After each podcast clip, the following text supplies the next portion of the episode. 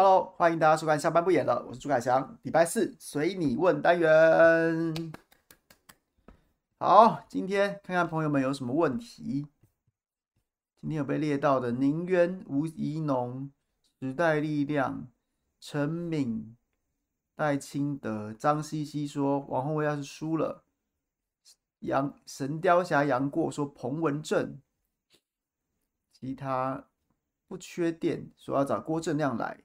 张希明聊聊罗东，罗东什么事啊？罗东发生什么事了？小曼抖音被禁哦。黄燕如说卓荣泰，OK。大家没有别的问题的话，这些问题回答完，我们就要关，我们就要打烊喽，我们就要打烊喽。还是有什么问题的朋友，欢迎你再提出来哦。Joseph 帮我们补充说，二零零六行政院长孙昌令部会提案做修选罢法排黑条款。二零二二年行政院长孙昌又令部会提案修选罢法排黑条款。没错，你就是内行的。我根本就没有觉得这个什么修选罢法排黑条款这件事情是认真的，他就只是在为了接下来的这个叫什么，这个十月十二月二十五号各县市的新首长跟这个市议会，然后正式上任，然后当天就会直接选举正副议长嘛。那这其实是为了这个，为了这件事情在在做一些侧翼的工作而已啊。就是因为很多县市议长你怕跑票，或者说你你你想要抢县县市议长，那你就可能会让一些真的有一些组织背景的黑道背景的这些县市议长在争取认同的时候，争取支持的时候，当然这只有议员能投啦。大家最主最主要还是看人脉跟买票嘛。可是就是行政机关把动作做这么大，就会让就可能会让。现在在相对在很多议会里面占多数的国民党的议长们，他们就比较不能把动作做这么大，不方便，不是说你真的不长眼，然后就就拼命往你这样打这样子，它就是一个侧翼啊。这个法修不下去的，你怎么修？宪法就是规定人民有参政权呐，更生人他就更生人，他犯过事出来之后，他就是可以参政啊。啊，你拿什么法律去修一个比宪法还要大的条款，说你这个人怎么样怎么样就终身不得参选啊？宪法就规定内乱外患而已啊，那后来有贪污的的这样的规定嘛？那这些内乱外患贪污，除此之外，你凭什么规定人家不准参政啊？那不然你修宪啊？所以这就是打假球啦，骗笑诶啦！你党内都管不好，你跟我说你要管全国什么选罢法，这狗屎啊，不可能的啦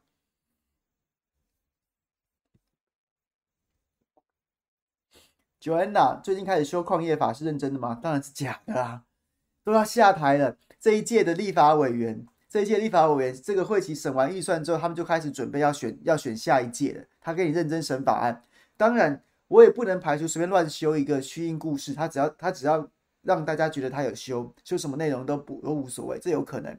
但是他就不会触及实质敏感的内容嘛，所以就是打假球啊。这一未来一年，未来一年的立法院其实基本上都是为了配合总统大选而已，不会有什么真的福国利民的法案。各位等着看。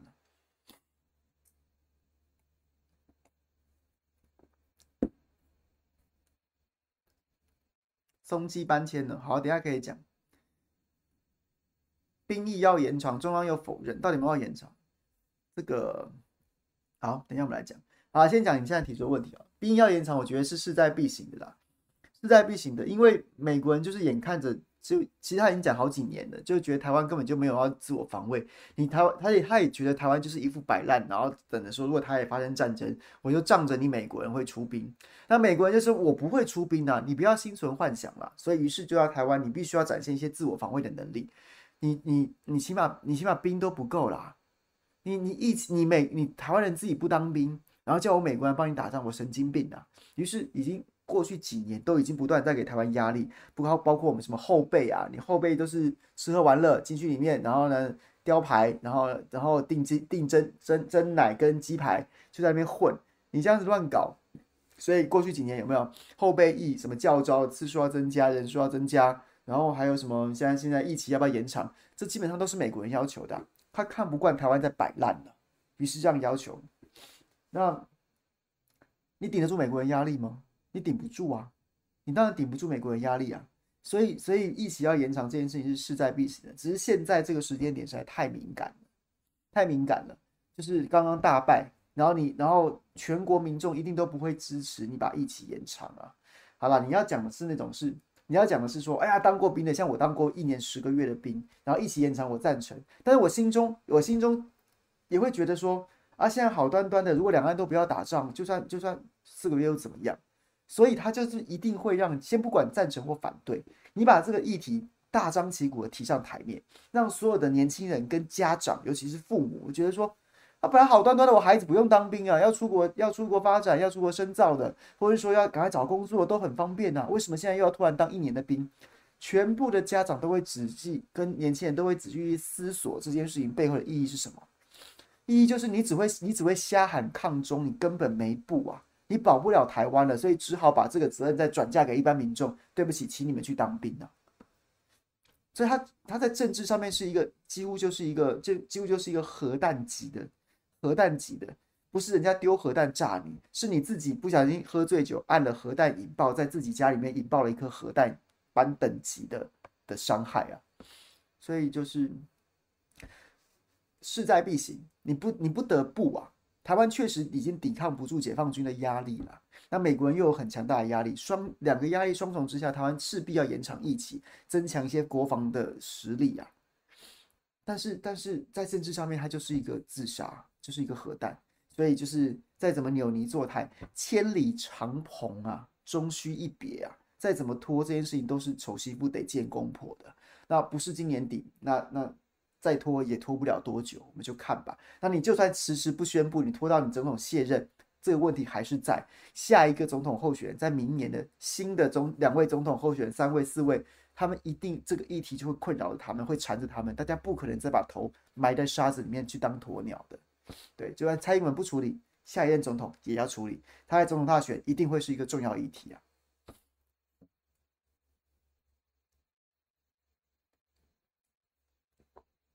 我觉得蔡英文也不会，有可能是因为现在太乱了。因为现在他的问题就在于说，大败之后，大家都已经觉得要进入蔡后蔡英文时期了，就是他可能还希望说，我不要跛脚，我想要掌权，或是我想要安全下庄。可是现在下面的所有人。即便是压力盖的压力锅的盖子还捂着没打开，可是全部人心中都在看那个新主子赖清德了。那那新组织新组织要收拢人心啊，然后旧组织不想交权呢、啊，那下面就有很多派系的清闸啊什么的一大堆乱来乱七八糟的啊，怎样怎样怎样怎样。那在这个时间点，你再把这个役期延长这个议议题抛出来，绝对会重重在削弱你领导的威信跟你原本的权力结构嘛。那权力结构已经在乱了。已经在乱了，我丢这个，那就会让这个局面更乱、更难收拾。所以比较有可能是说，等到权力结构台面下的这个派系啊，权力结构趋于稳定之后，蔡英文就会宣布，因为谈好了就是大家一起承担呐、因为你，因为你民进党要你你丢出这个东西，下一场选举所有要选的民进党立法委员候选人跟民进党总统参选人都一定要面对啊，那就是大家一起承担。可是如果我现在丢，就是我英系一个倒霉啊。我死透啦，然后你们在我死透了之后，你们在分的时候就没人鸟我了。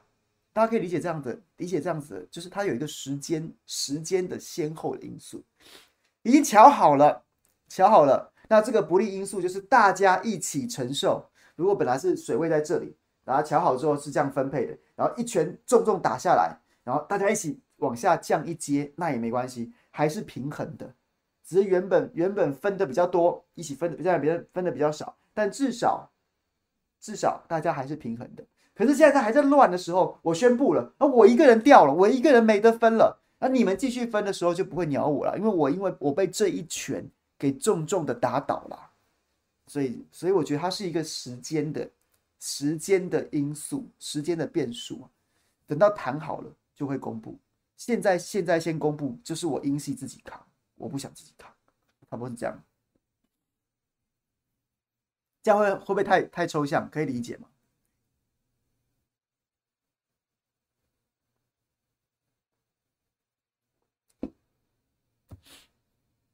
我这样讲会太抽象吗？大家可以理解吗？我觉得是是，就是等到派系乔好，等到权力结构稳定之后，就就就会就会公布了。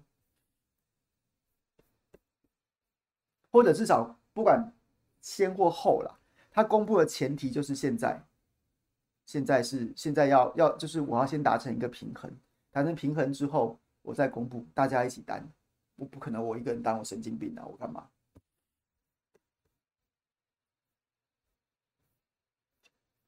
好，那刚刚还有另外一个朋友在聊天室里面问的问题是什么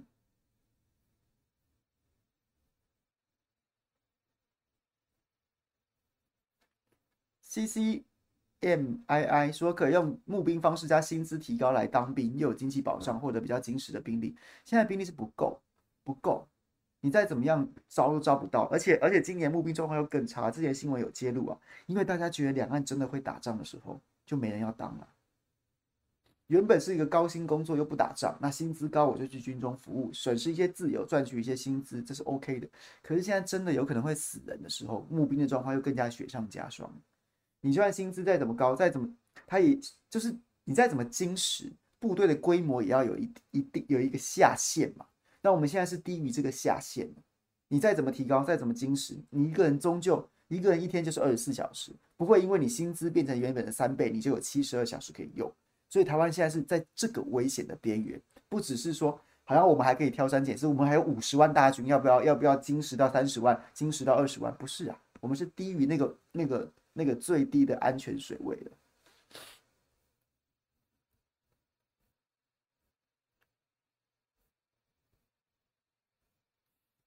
元知到现在还没有回我他的执法直播，到底他找到那个老板了没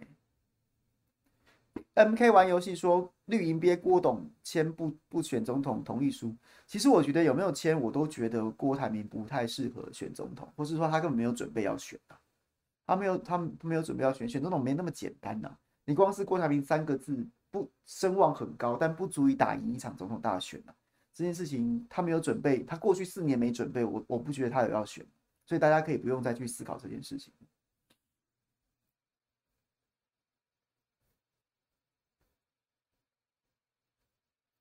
松基搬迁，讲到松基搬迁，我觉得松基搬迁就是历来民进党好像都把这当成是一个，就是也许早年在李应元那个时代啊，谢长廷啊，他们其实我觉得我从来没没有觉得民进党认真在推这个政策。你在观察这个政策的时候，第一个。所有选过民进党代替，就是代代表民进党参选过台北市长的人都提过这个政策，要松基搬迁。然后蔡英文、柯文哲都提过，都提过说松基要研拟搬迁。每个人都提这件事情，但是呢，你说民进党没有选上过台北市长，那是那是那那那确实。可是呢，民进党在中央执政的时候，他也从来没有认真的提过松基搬迁这样的计划。所以你觉得他玩真的吗？就你不能借口说我没有选上台北市长，我就我我台北市长这个证件不用履行。好，那你中央执政了，那你有提过吗？你中央有研拟过这件事情吗？其实也没有，有认真研拟过吗？没有。那所以现在吴一农在喊这件事情，那有意义吗？他就是一个不知道提什么，那就把这个把这个这个过去提的现成的拿出来用，反正我有提证件就好，能不能达成，反正就是这样子，管他的，我管他的，我只要有提证件，我只要。在选举当中有一些必须要做的事情，就是你必须要提一些证件，可不可以管他的？那重要吗？选举又不是看证件的。那但是我要做这个事情，他就有点像是把这个现成的拿出来交功课，就没了，就假的啊，假的啊。侯猪会内乱吗？我觉得不会耶。我觉得国民党这次不会再重蹈二零一九年的覆辙，不会。国民党没有任何人觉得朱立伦可以选总统，也没有不会有任何人支持朱立伦选总统。那朱立伦又不是傻子，朱立伦其实是个聪明人，他犯得着硬要去硬要去卡侯，然后把场面弄得那么难看？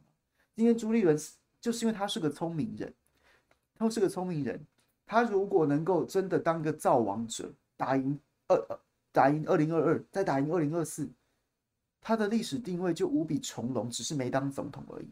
但是如果他要重演二零一九年吴敦义那个那个样子，吴敦义现在还有人鸟他吗？你这你在路上看到他，没有对他吐口水就不错了。他朱立伦有必要把自己搞成这样，只为了应选总统？所以我，我我不觉得，我不觉得会内乱。我觉得民国民党国民党今年不会再重演二零一九年那个那个状况，只是他有没有办法更漂亮到全民都能接受而已。对，我可以再次大胆预言，不会不会有内乱发生。不会有内乱发生，没有任何一个国民党傻子、白痴还要跟着任何一派去搞内乱，不会的。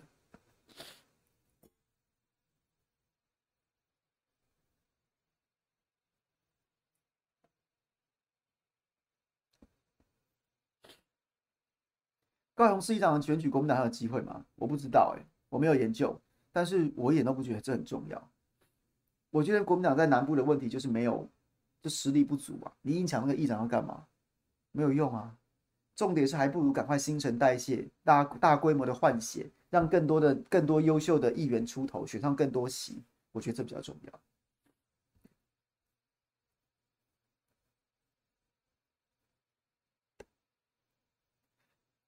塔利贾博士塔利班问我说：“侯当总统会怎么样？”这个这个就太远了，我现在没办法回答。我先先让我把这个问题欠着，也许等到半年、半年八个月之后，真的进到七八月、八九月，总统这总统开始提政见，然后要正面回答很多议题的时候，我们再来讨论这个问题。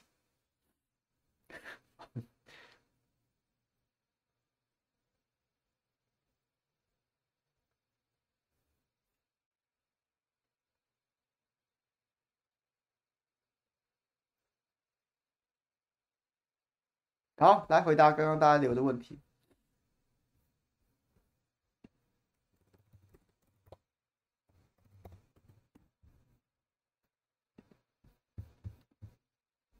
宁愿吴怡农到底有多吵？怎么今天又爆出像记者的新闻？他的团队有大人吗？他懂不懂选举攻防？A、B、C，小一男孩今年都炸几个？怎么还推这种只有包装的货？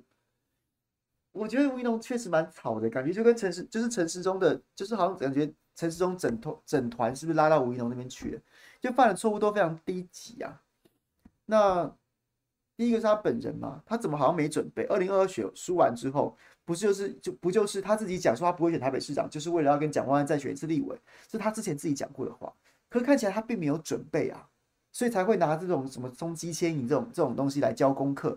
然后呢，对于记者之间的媒体关系又是这样子的经营。你不要说你跟记者多熟。但是你好像连基本的应对进退都没有练习过，都没有心理里面都没有做好心理建设，也没有学过一些相关的技巧，所以就是就真的是不是不是就我实在没办法找任何解释哎，就是可能就是真的是草包吧，然后不止草包还很自大，觉得我是大家民进党不是最喜欢讲，然后有很多民众党朋友很喜欢讲蒋万安这个公子哥，哎，你你把吴一农现在的言行去跟蒋万安比。你觉得蒋万根本就是个谦逊的小朋谦逊的好学生、啊？吴怡农这所作所为才是个公子哥啊！各位，难道你能反驳吗？吴怡农这才叫公子哥吧？拽的跟什么一样？拽的跟二五八万一样，而且又没有什么料。我我真的要帮我好朋友连胜文讲一句，我觉得连胜文起码你你不管说他他的他的能力，你你赞不赞同？但连胜文至少是一个非常有礼貌、客气的好孩子，他的家教真的非常好，可是吴一农既没有看，既看起来没有能力，然后他的感觉起来又不是很有礼貌，然后，然后，然后，哎，他你有注意他的主视觉是这样子看人的，我就不懂那个主视觉到底在帮他还是害他，就这样看人呢，所以就是，对，就我觉得就是草包啊，然后你讲到。有选举有个大人，我不敢说，我没有，我没有去得到什么内那个内线消息，我也没有去问。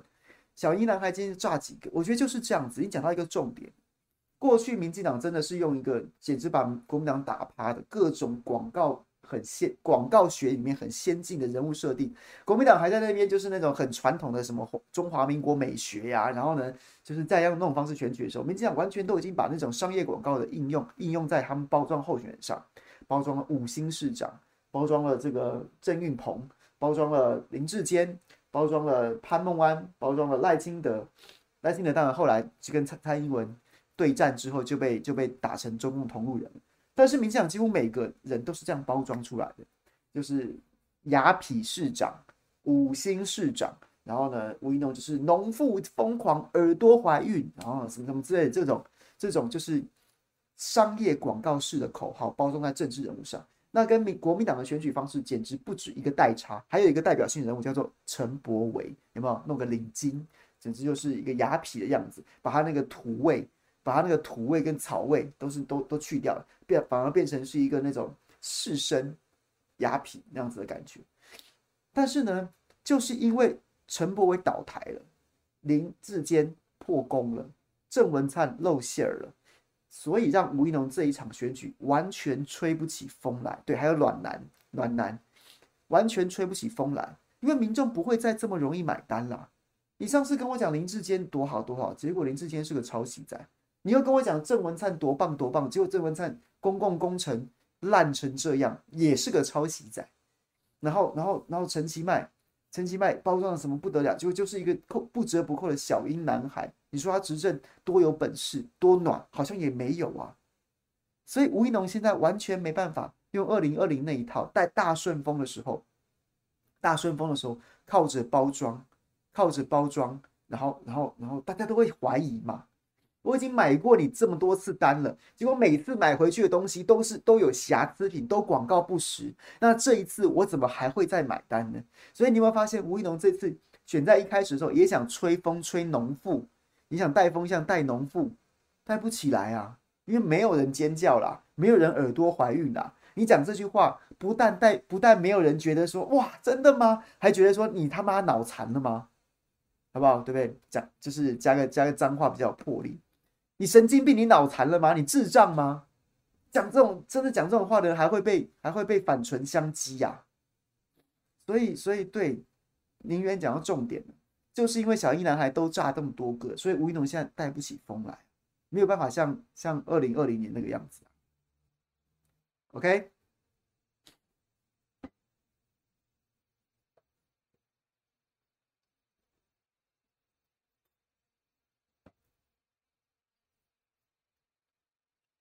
时代力量、个人主义派黄国昌和务实派邱显智的分裂，还有他们国昌领导的地方党部竟然去干狙击背骨的议员，有背骨的地方就派人去搞，还有选的比宠物联盟、妈妈联盟还惨，有不到七百票的新政治，满嘴进步价值，会玩到这样，根本就跟绿营超恨背骨一样的帮派化。他们帮派的部分，帮派方部分，其实我没有研究这个部分，很抱歉我不知道。可是我觉得时代力量本来就。本来就没有自己的方向嘛。他们前面是第一次的这个宁汉分裂，时代力量版的宁汉分裂，那些明明就是就是民进党，然后呢披着一个时代力量外衣，想要骗中间选票的，什么林林长佐、洪慈庸，还有那些小绿纷纷跳槽走掉了。这这这这就是一几次路线之争。那这次如果又有什么主个人主义派跟务实派之争的话，我是不知道时代力量是自以为自己有多少票了。不过时代力量好像还是这一届还是在一些地方选的还可以啊，那苗栗有选上议员嘛，新竹还有党团，所以我觉得，我觉得未来不看好，除非他们能够很明确的标标注自己的自己的路线到底是什么。过去时代力量就是一个抗中保台太阳花的余绪，所以它是抗中保台的核心价核心核心价值，一般给社会的印象。那现在这一个已经大退潮了，没有人相信抗中保台这个，或至少影响力大不如前。那他接下来要用什么样的口号去号召选民？新政治到底本质到底是什么？是是就事论事还是还是什么？那就事论事，你就不能排除跟民跟国民党也要有合作的机会啊，然后或者说跟民众党也要有合作的机会。抗中保台是一种你知道，我抗中保台，那你就是卖台，那是一个绝无绝像。宗教战争式的那种非我族类，其心必异。可是现在这一路这条路显然是走不下去了。那接下来怎么办？你要自己去定义你的新政治啊！啊，不然你们之间之间还要搞派系，你们要你们要搞派系也无所谓，I don't care，什么政党都把它派系。只是你终究还是要把自己定位清楚，你的选票到底是哪些人？你要讲一些他们可以接受的话，你才有办法活下去，这比较重要。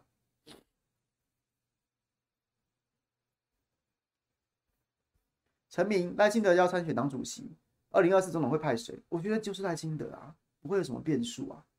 赖清德选二零二四这件事情，我在此可以跟大位跟大家赌啊，跟大家赌啊，跟大家赌。我看我们聊天室现在有六百七十七人，如果不是赖清德选总统，我请六百七十七份鸡排，完全不用赌，完全不用客气。你各位不要高兴得太早哦。那如果是赖清德的话，你们一个人要请我五份哦，我要去做公益也可以。那你们敢赌吗？没有悬念的，就是赖清德了，各位没有悬念，你不用相信任何媒体的分析，故弄玄虚，那是要骗你点阅率的，就是赖清德，绝无悬念，除非发生了一些什么彗星撞地球、哥吉拉登陆之外那种那种完全不可思议的事件，不然就是赖清德，没有别人，没有别人。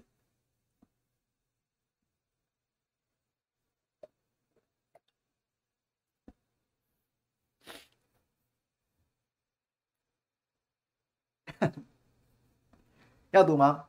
我我跟你们一一一比五，一比三好了，一比三好了，怕你们不敢赌，一比三。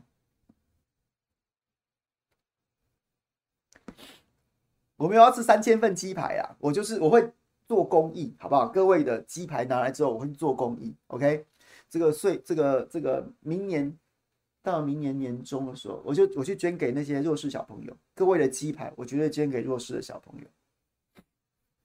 无脸，对，没错，这个解的问解的问题我要回答。老美不会支持赖，那是原本的赖，他一定会在这个过程当中修正。抗中保台。抗中保台在二零二四的总统大选绝对不会是主轴，不会是主轴，不会是主轴，因为没人敢再喊抗中。总统候选人的高度，没有人敢再喊抗中，老美不会答应的，一定会一直双方都一定要往中间修正，往中间修正。这个现在的国际情势不容许你喊保，你喊抗中，真的会打仗。所以老美也不会容许台湾的候选人再操作抗中保台，不会有抗，不会不会的。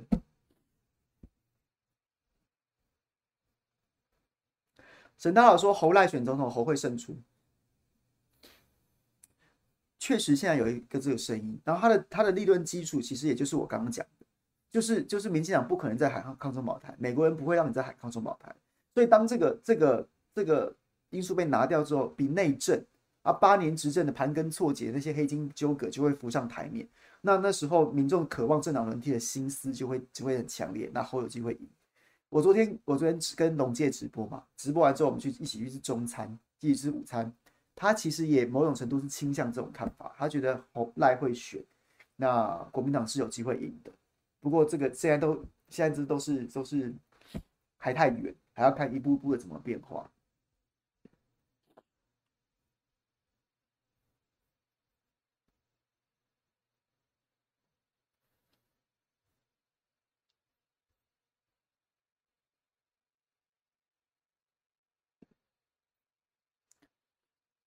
当七七鸿威要是输了，朱立伦会借此让侯友谊别落跑吗？我觉得这分两个问题。第一个问题是洪，我觉得王鸿威赢面蛮大，不太会输。王宏威，王宏威，我觉得他会赢的。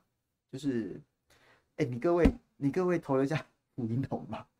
吴怡农，我说真的，你打黑道不会中，打黑道会不会中？会中啦，应该这样讲。我重新修正一下我的讲法。打吴怡农黑道会中，但是不会大伤。因为他本来他在黑他跟黑道之间的关系，在二零二一年台北市党部造介佑事件的时候就已经出现，所以他对民众很多心中的那个震撼程度并不会太大。确实，大家都觉得你本来就是对啊，你就是这样子啊。他不是那种突然爆发一个什么什么那种那种突然发现说哦，原来那那那原来你是这样子，那种有可能就是一击必杀。所以今年打吴一农黑道有用，但他没有一击必杀的的那个，然后他利空。也出的差不多了，还会再再伤，也伤不了多少。这是我对黑道黑道攻击的看法，黑道傀儡的攻击的看法。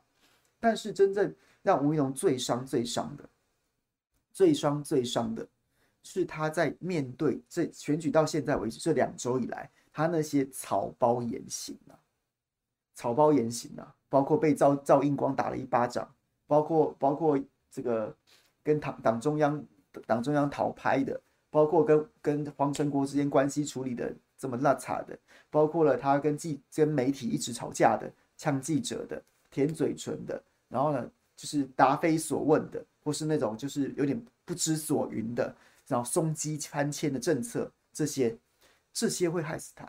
所以害死他的不是黑道傀儡，不是黑道傀儡，是草包形象。他现在的状况就跟阿忠一模一样，每次讲话都失分。然后都失分之后，失分到他的他已经他这个草包形象已经开始越来越鲜明之后，就会就会像是滑坡一样。他每次出来讲话，人们并不想听他讲什么，而是想说今想在期在期待说今天多好笑，今天有什么笑点，这是爬不回来的，爬不回来的。你再怎么讲什么的，因为你的形象开始滑坡之后，他就只会越越来越往下。你今天突然开了一场很很棒的记者会。也只会让这个滑坡今天没有跌，你不可能爬上去的。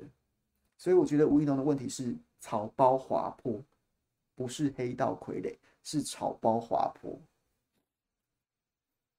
对怡君说没有料，没错，就是这样子。所以各位，我不知道你们有没有这样的感觉？我们在看，我在看吴一农的选情是这样，他已经进入那个草包滑坡，就像是陈时中一样，爬不起来的。他可以在一天两天之内止跌，然后你要再把形象爬回来，你要花很长的时间重新重塑你的形象，重塑你的形象，让人家觉得我每天都我每天都觉得你，我我就已经觉得你是二百五，你是个草包了。那就算一天两天，我不觉得，我也不会改变我的印象。你要很长时间，我才有可能改变我对你的看法。但是这个选举是来不及的，那个那个就算是你二零二四，你重新再选一次也是来不及的，很难呐。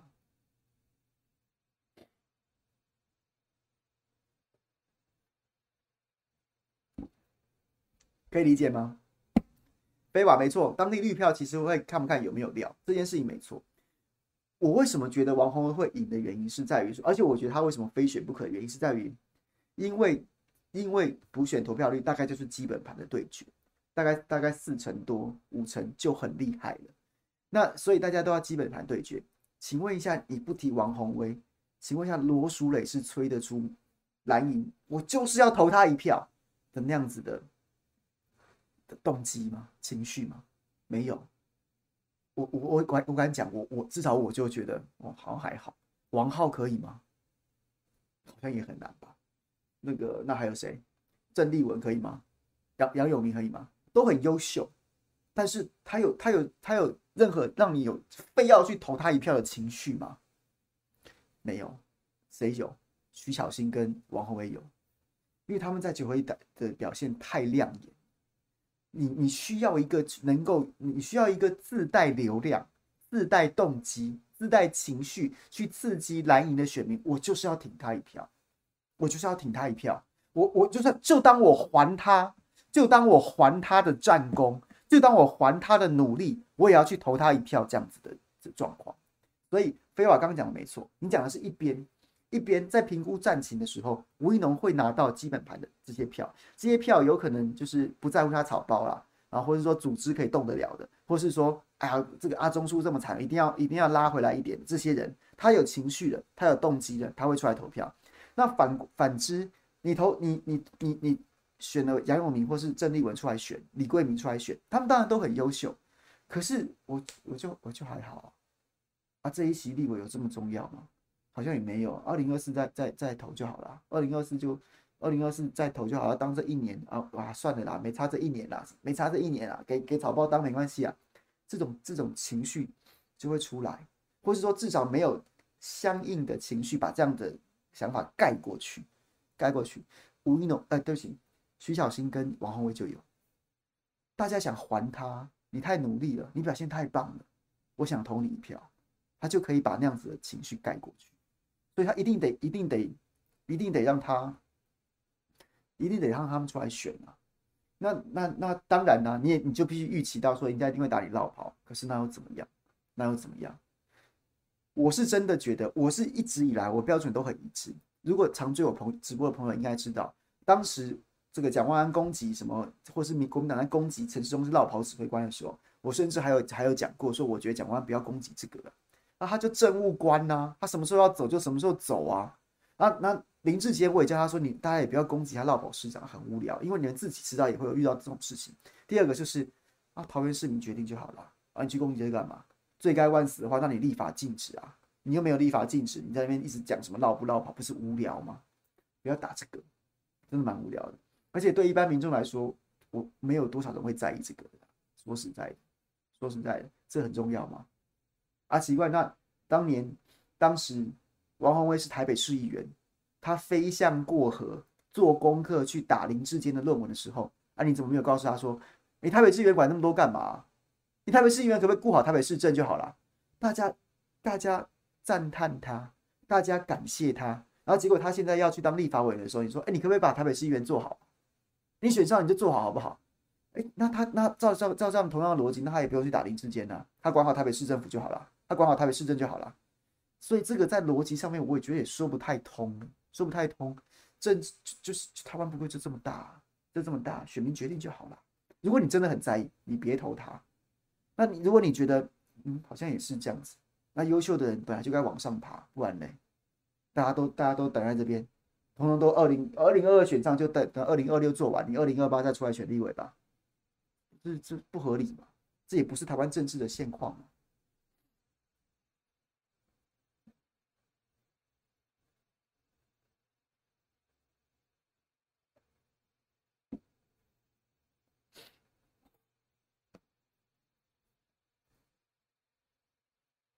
是啊，大家也预期明年台北市议会搞不好会有好多人就会去选立委了。那那怎么样呢？那他们就真的很优秀，所以他们选上议员了。那他们就真的很优秀，不能当立委，因为他们当议员。那你就要再去选一些可能因为不够优秀，所以没选上议员的人。然后因为优秀的人选上议员，所以他们不能选。之后你就要让相对选输议员的人，只有选输议员的人才能去选立委。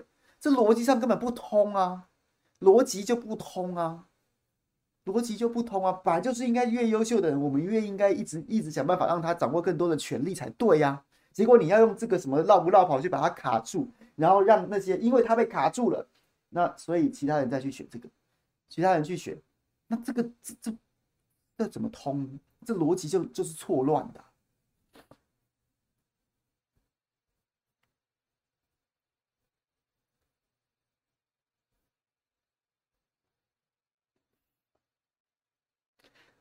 我觉得落跑这件事情，韩国瑜落跑这件事情，也就是就是也没有法律规定他不可以，那结果就是他自己承担嘛，败选就他自己承担，罢免就他自己承担嘛。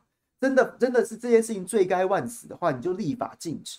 那没有立法禁止的话，就是民众自己民众自己决定，决做这做这个决定的人自己承担。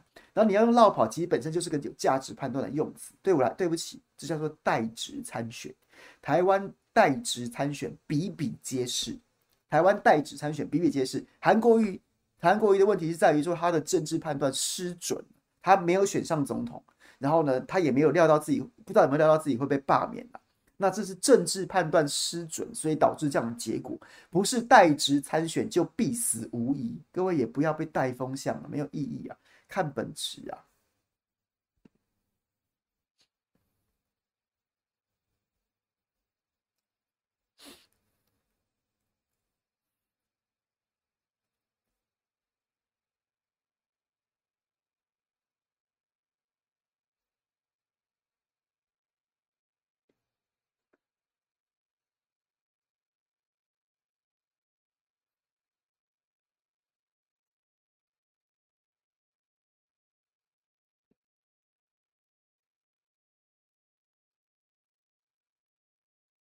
那朱立伦会借此让侯友谊别绕跑吗？回到前面的问题，我觉得国民党侯友谊出来参选这件事情大概没有，也不会有悬念，只是我没有办法跟赖清德一样这么这么这么那么 这么斩钉截铁。我觉得侯友谊可能比较变数还比较多一点点，变数还比较多一点点，但是我也觉得没什么悬念的。所以王鸿薇这件事情，这一一一场小小的补选可以牵动，我不认为他有办法左右左右总统大选。那所以说什么？哎呀，王鸿薇当选，朱立伦就会参选总统，这个我也觉得是唬烂的，百分之百唬烂的。他没有什么绝对的因果关系。有然后呢，会不会因此让侯友谊不出来选总统？也许有，但它会发生在侯友谊自己的侯友谊跟侯友谊自己团队的评估。评评估不会发生在说，因为看到王鸿薇败选，朱立伦就要卡死侯友谊，会叫侯友谊不准选，不会发生。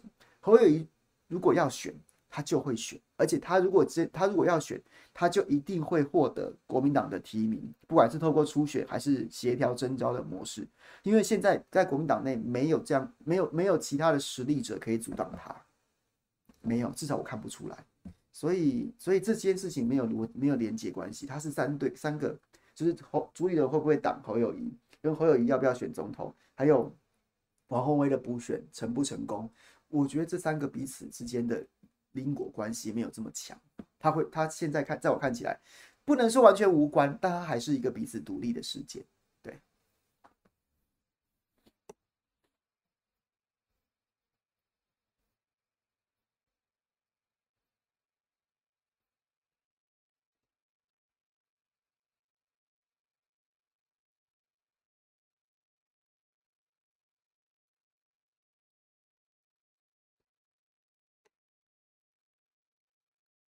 武田，我不觉得中间选民很在乎绕不绕跑这件事情，中间选民不会在乎这件事情。说实在的，因为这件事情本来在选民的认知结构当中就是非常低的东西，它是它是政治攻击，就是当我是一个政治幕僚的时候，我在挑选我在挑选对手的，就是我可能会列出一个 list。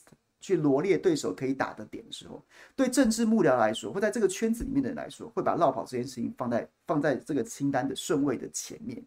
可对一般民众来说，一般民众的认知跟政治幕僚的认知，或是候选人的认知未必是一致。所以，我对我觉得对揣度一般民众，一般民众，你选一个立法委员，你可能选他的形象、能力，或是说他提出了什么主张，或是整个政党什么什么什么的。落不落跑这件事情，在一般民众的心中的顺位是很后面的，很后面的，没有人会觉得这件事情真的很重要。重点事情是这个人，这个人我喜不喜欢他嘛？所以，所以我觉得这是一个落差。很关心政治的人，或是政治幕僚，觉得这件事情很重要，但一般民众不会，一般民众不会啊。你重点是选出来这个人到底怎么样？我就是觉得黄国书比那个谁，比沈智慧优秀，那黄国书就要落跑怎么样？我就不喜欢沈智慧啊，我讨厌沈智慧啊。所以黄国书落跑，我还是投给黄国书啊。那同样的，吴一农现在这么吵啊，叫就就王鸿薇去当这个立法委员，总比吴一农当好吧？那我就会投给王鸿薇啊。所以我觉得现在状况是这个，所以大家不用这么这么认真看待，这个不会是不会是这场选战当中的主轴。但是反黄鸿威的人还是会一直打，不然你要打什么呢？不然你要打什么呢？他在这个清单当中的 list 在很前面，不然你要打什么呢？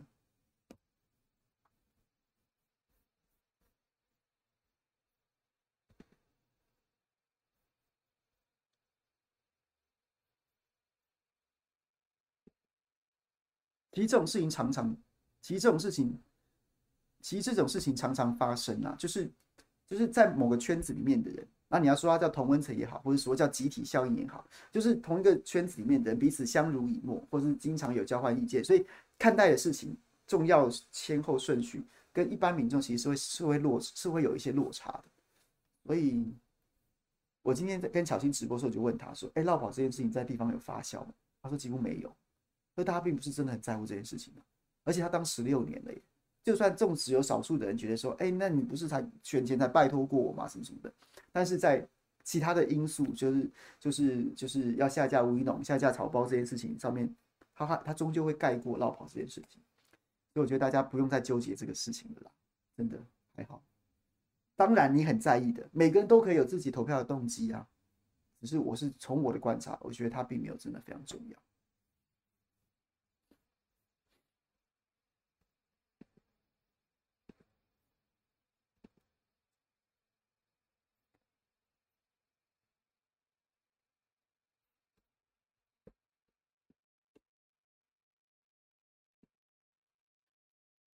神雕侠说：“彭文正说，所以你刚刚说他跑了，是不是？你说陈其迈出来选，不可能啦，某扣零，某扣零，这个彭批，彭批很关心我，他还三不五时会传简讯给我说，问我官司怎么样。我说现在没开庭，但是这件事情我不能同意彭批，好吗？不可能，OK。”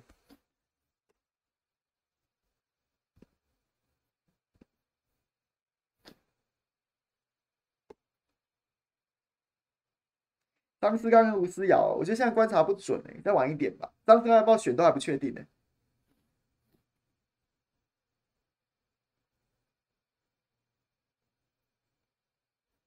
卢卡说：“今天如果不是王王鸿薇出来补选，还要去投票的，不是吗？”我就是觉得，如果不是，如果不是王宏威出来，很多人可能就不去投票了。但是因为他出来，所以很多人就是要去还他，谢谢他的贡献，所以他是他可以催出投票率来。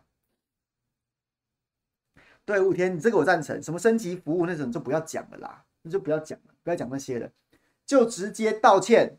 对不起，对不起，我要去选立委了。那将来我一定还是会回馈我的地方什么什么的。然后你要硬凹说，硬凹说什么我是升级服务啦，这个就不用讲，就是说对不起，我在我刚选上就要走了，因为这是一个机会什么什么，就直接跟大家讲就好了，不要去凹一个话术，我觉得没什么意义了。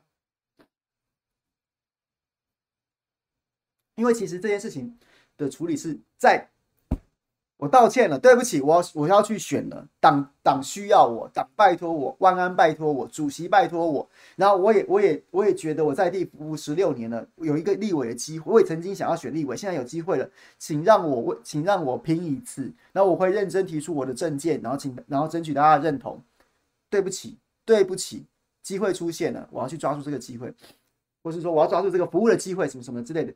就去选就好了，不要再用任何的话术，因为你你在丢出什么样的话术，反而让对手可以抓到机会来跟你攻防那个那个说法合不合理？但是你在面对这个议题的时候，你最好的方式就是道歉止血，脱离战场谈别的。所以，如果你还是一直在丢出很多话术，让对方来那那然后呢，试图要圆这件事情的时候，反而给了对手可以攻击的点，反而给了对手让你留在这个话题的点。所以就不要提了，道歉结束了，开始讲别的，就是就是处理这件事情最好的办法。所以反过来讲，当年韩国瑜就是啊，什么被动被动初选，什么背后被捅一刀，然后什么什么的，什么庶民跟精英什么什么的，这些就是让让你反而让你自己一直留在这个地方。还有什么我我我当总统要待在高雄三天什么的，这些不要讲，道歉，对不起，初选我赢了，我就是全部全力为民众服务。那你认同我，麻烦你支持我；你不认同我，是不是给我机会让我让我让我告诉你说我做总统怎么好，什么什么的？不要再试图去想任何的说法来解释这件事情。对，这是最好，这是最好的办法，脱离这个战场。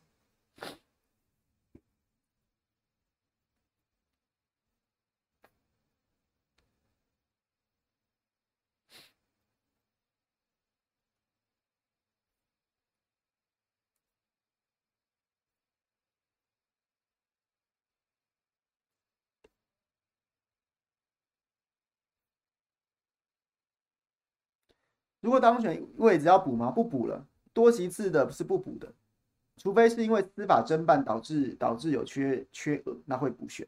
啊、对不起，递补，递补也不会再补选了。对啊，然后那那王鸿薇的状况就是，不管他去不管他去宣誓就职之后选上立委离职，然后或者是说他没有去宣誓就职，都不会都不会。哎，没有宣誓就职是不是会递补啊？没有宣誓就职好像会递补，对不起，没有宣誓就职会递补，但是就不会再选了。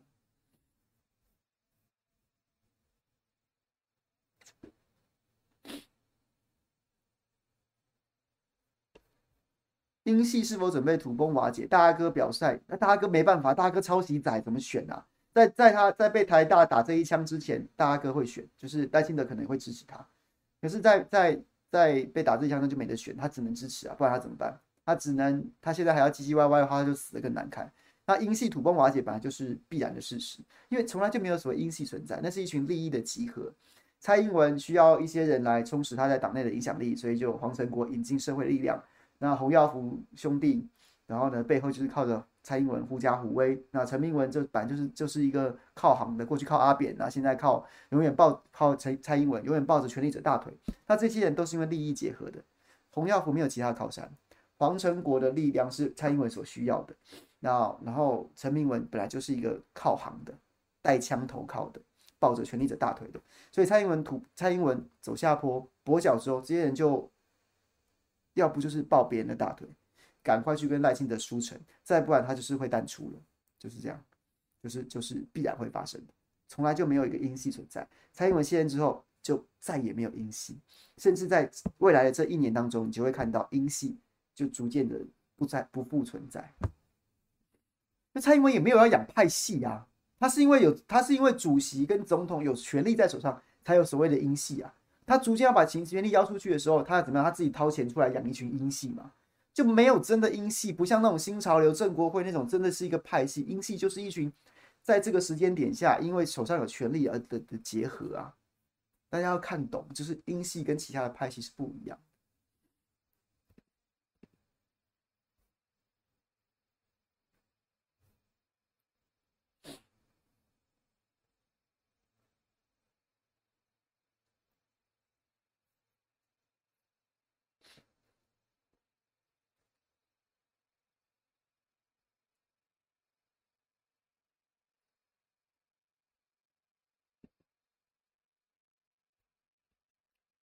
早餐能请郭正亮来吗？郭亮亮亮神太忙了，亮神现在台湾通告王，流量之神呢，所以有机会可以啊，但是他真的太忙了，那我也不想勉强他，就是就是我们也不想硬绑人家时间嘛，那那亮哥的亮哥好像要开一个新节目，大家可以期待一下，但是因为是别的频道，我们就不说，我们就我们就不不帮人家乱宣传了，大家可以持续关注亮哥的动态。然后有机会的话，我当然不排斥啊。他能天天来的话，我也也是我荣幸。可是我的个性就是，我觉得做早餐我就就是现在也不错啊。然后呢，我也不想硬去跟人家抢人，所以所以就就就就就就顺其自然吧。OK。张希明叫我聊聊罗东，罗东是什么意思啊？我有点看不懂哎。小曼说抖音被禁，我觉得抖音被禁这件事情真的是很可笑，就跟国民党当年查禁很多书刊有什么不一样？你说那些就你说抖音里面很多有毒的内容是假的啊？不就跟蒋介石、蒋经国那个年代在查禁，蒋经国已经很好，已经已经好很多了。蒋介石那个年代查禁很多左派思想，然后呢，这个都左左派思想那些书籍、书籍作品有什么不一样啊？那那你就干了，我们就看他，就看民进党还要再修下线到什么时候啊？你进不了，你进不了，他就进什么公务单位。但是你越禁，就跟当年禁书一样啊！你越是禁，大家越想看里面到底有什么东西，所以禁不了的。这是这等于是反着你在一条河里面，河就这样顺流而下。那你要逆水行舟，你就尽量行吧。反正反正你就尽量行，累死你也不会有用。差不多，这就是我对这件事情的看法。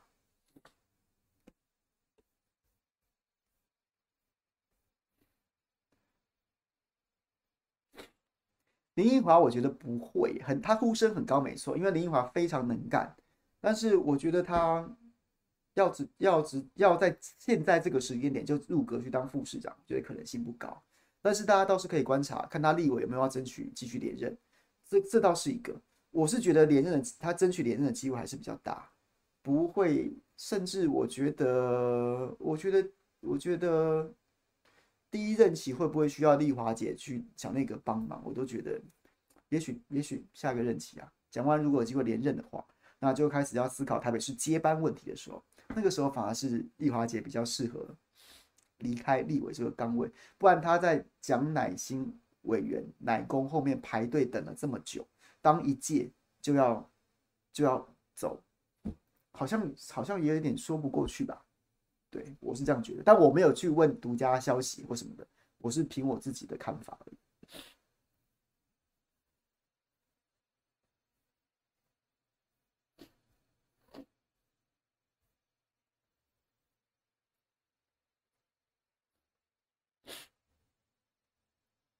新杰林当立委比较好，副市长最多只能当八年。我讲的就不是副市长啊，所以我觉得如果要布局接班的话，应该要到第二第二任期比较适合。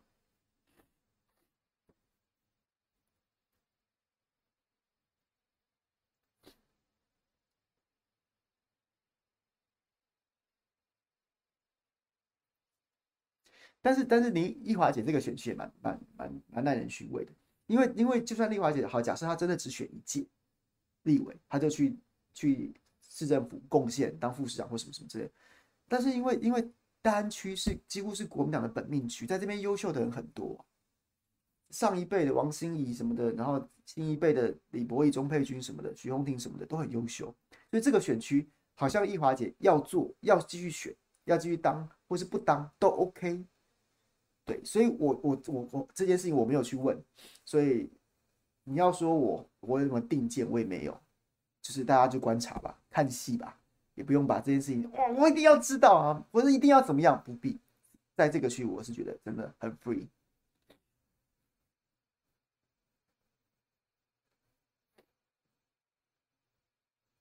来空投下票。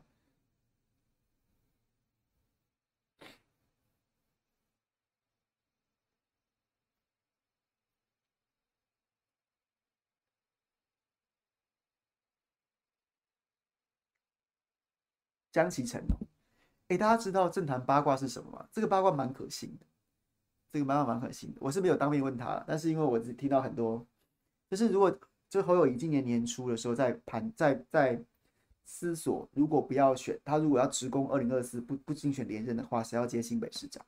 其实那时候呼声最高的就是江启臣，所以江启臣也不用去跟卢妈争，然后呢，也不用等卢妈了，卢妈做得很好，他就直接从转战新北市，然后来当来来竞选新北市长，就以侯友谊接班人指定接班人的姿态来选新北市长。只是后来后来就这件事情就没有成真嘛，因为侯友谊还是竞选连任。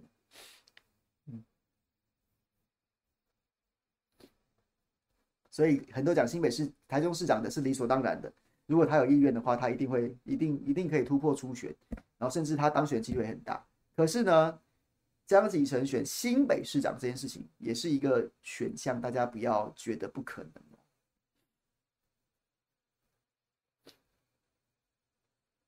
是啊，江是新北女婿啊，而他的他的岳家其实在新北也是也是颇有颇有耕耘的。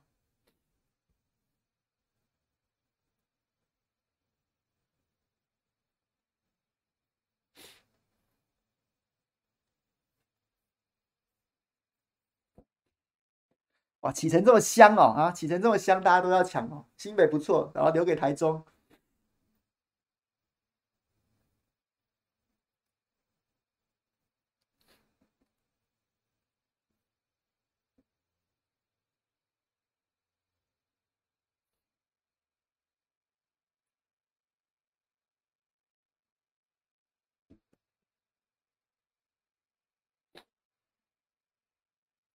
燕如说：“二零一八年民进党大败，为啥找卓荣泰当主席？卓荣泰到底是谁？怎么一下就不行了？这次这次支持的议员连初选都没过，那现在党主席不能依循二零一八找个卓荣泰二点零吗？就是因为卓荣泰二点零，就是那时候大家可能觉得他相对比较公正啊，结果呢，结果其实他当他有一个代理人，就还是完全被英系把持。那赖清德应该是说二零二二现在的形势跟二零一八不太一样。”二零一八的时候是蔡总统还有还有连任，而他是一个总统，他有实权在手上，所以呢，赖清德要挑战他的时候，就当然吃了大亏嘛。那卓荣泰再怎么公正，你也不可能，你也不可能去去去跟总统对干，为了赖清德跟总统对干。那当然吃过这个亏的赖清德，在二零二二客观形势不一样，他如果要选党主席，没人拦拦得住他；然后他如果要选总统，没人拦得住他。那他再找一个代理人，不会有点太假掰了吗？太假掰了，而且也没有这个必要了吧？也没有这必要啦，然后就是我就直接一鼓作气啦，所以干嘛再找个代理人呢？再找个代理人呢？有啦，原本原本郑文灿要当代理人的话，我是听说他有去见过赖，有没有同意我不知道。那可不可以接受？也许可以，也许不行。可是在可是现在郑文灿阵亡了，阵亡了，阵亡了。那对赖清德来说，我是赖清德的幕僚，我也会觉得你就直接直取啊，直取。有一种说法是啊。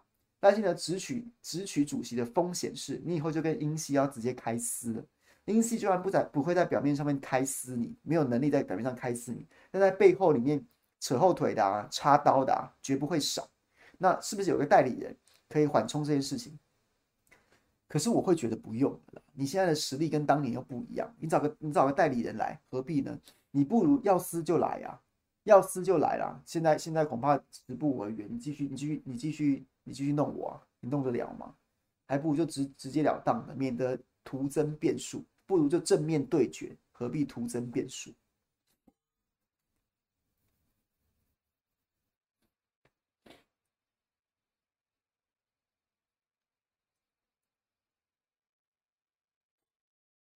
好了，讲完了，六点了，再多聊五分钟吧。各位有没有什么想要多聊五分钟的？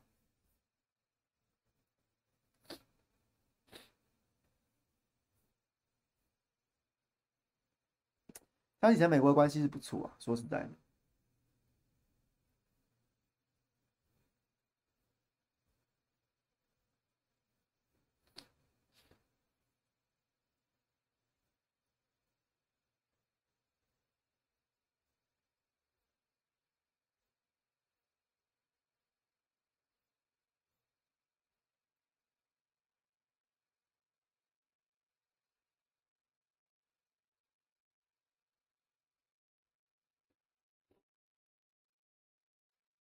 反黑哦，你说反黑条款吗？武田说反黑是反黑条款吗？打假球啊！我一开始就讲了，你尽量去反啊，尽量去反啊，那不会过的。那只是在这个时间点，因为十二月二十五号各各议会、各县市议会，可能国民党又会再一次大获全胜。然后再加上说这几这一场补选，这一场补选恐怕恐怕这个黑道的议题还是会持续延烧。所以民进党立法院党团配合修法，或是说行政院配合炒一波，他要抢这个议题的主导权。但这件事情就是玩假的，也不可能玩真的。它是选举的作为，不是真正的行政的作为、施政的作为。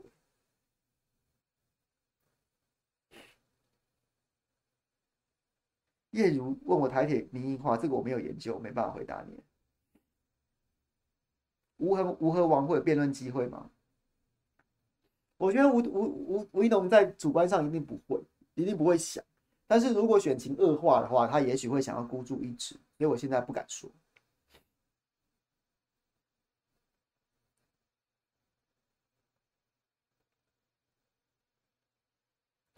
范畴在台湾是什么口碑？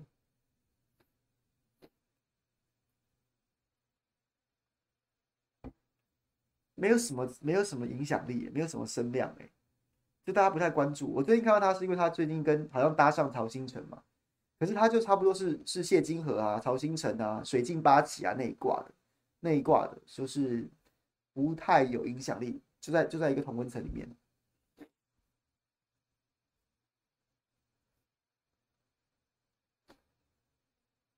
吴理论上还是不小香香理小香香说吴不敢，理论上是不敢啊。但是，就像二零一八年，还陈其迈最后还是要跟韩国瑜辩论一样，因为没有招了，没有招了，就孤注一掷啊！反正不变也是死，变了还有一线生机。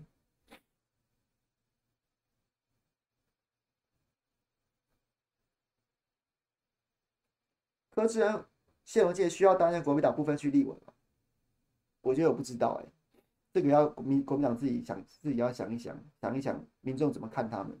我昨天跟谢文健吃吃吃饭的时候，他终于我第一次听他完整的讲了二零一八年、二零一九年他的不分区立委是怎么样被人家冲康的事情的故事，有机会再来跟大家讲好了。听完之后你会一肚子火，你会想要翻桌啊，就觉得国民党怎么可以贱成这样，尤其是吴敦义啊，有机会再来讲好了。所以我们在，所以我昨天有问他。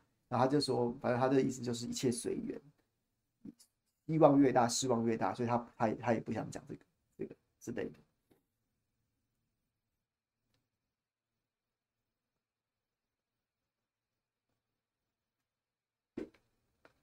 范畴天苹果日报现在都没有苹果日报了，这是什么年代的事情啊？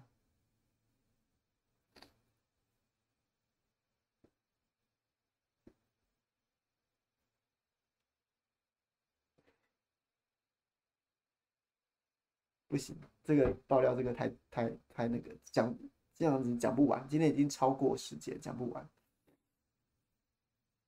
对，我好像有点感冒，说实在的。谢欣宁阿姨不值得骂啦，她就是现在就在就是侧翼都死的死，死的死，跑的跑，溜的溜，躲的躲，所以谢欣宁阿姨就出来帮忙做侧翼的工作啊。那那这种人有什么好评论的？就就就看他笑就好了。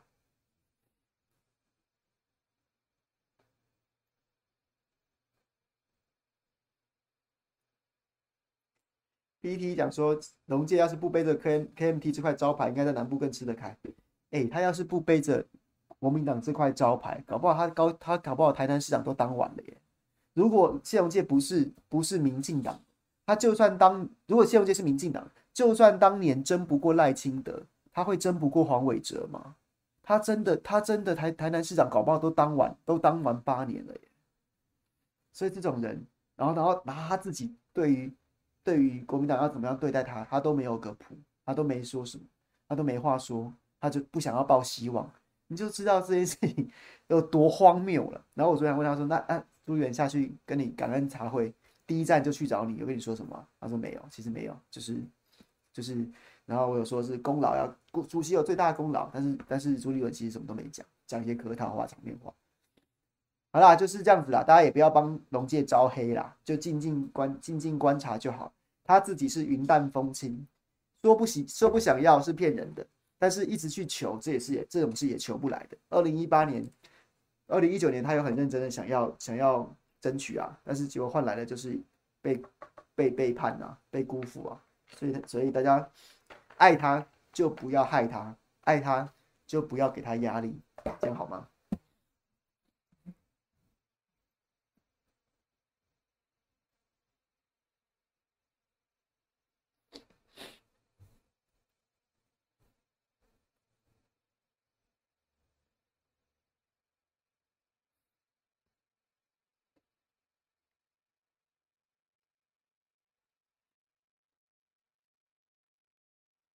有朋友说要讲讲赖清德，我前面讲过了，你可以回看。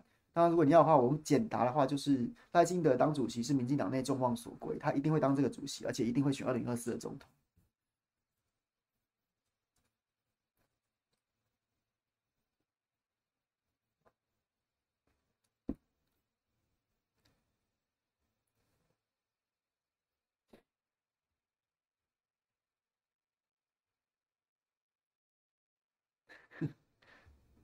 柯志恩如果是民进党的，轮得到周春米选吗？柯志恩平东平东老爸是平东在地出生的，又是博士，对不对？又是主持人，然后口才又很好。如果柯志恩是民进党的，轮得到周春米吗？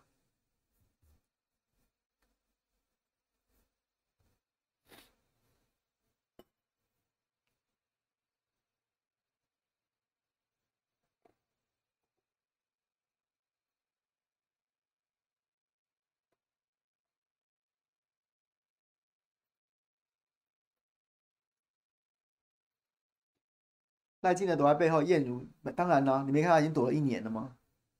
确实啊，民进党这场大败，这场大败有人怪赖清德吗？当然没有啊，就怪就怪会有人怪蔡英文，会有人怪所有出包的人，会有人怪苏贞昌，不会有人怪赖清德啊。曹兴诚二零二四会有角色吗？有啊，搞笑担当啊。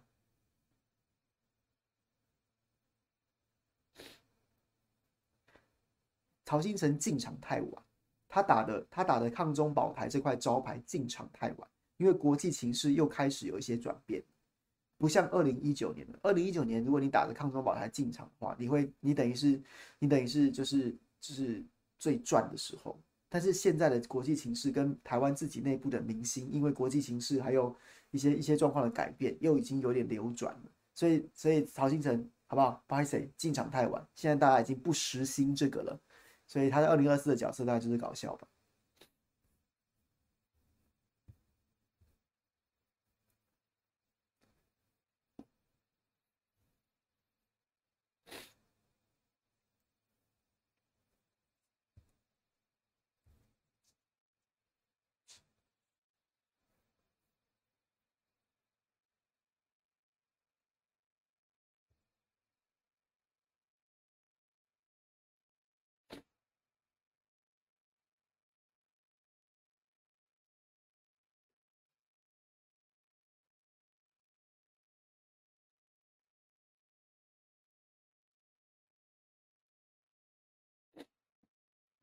对，Parksball，你讲的捐一亿美金有吗？我也不知道，我也不知道他到底有没有捐呢？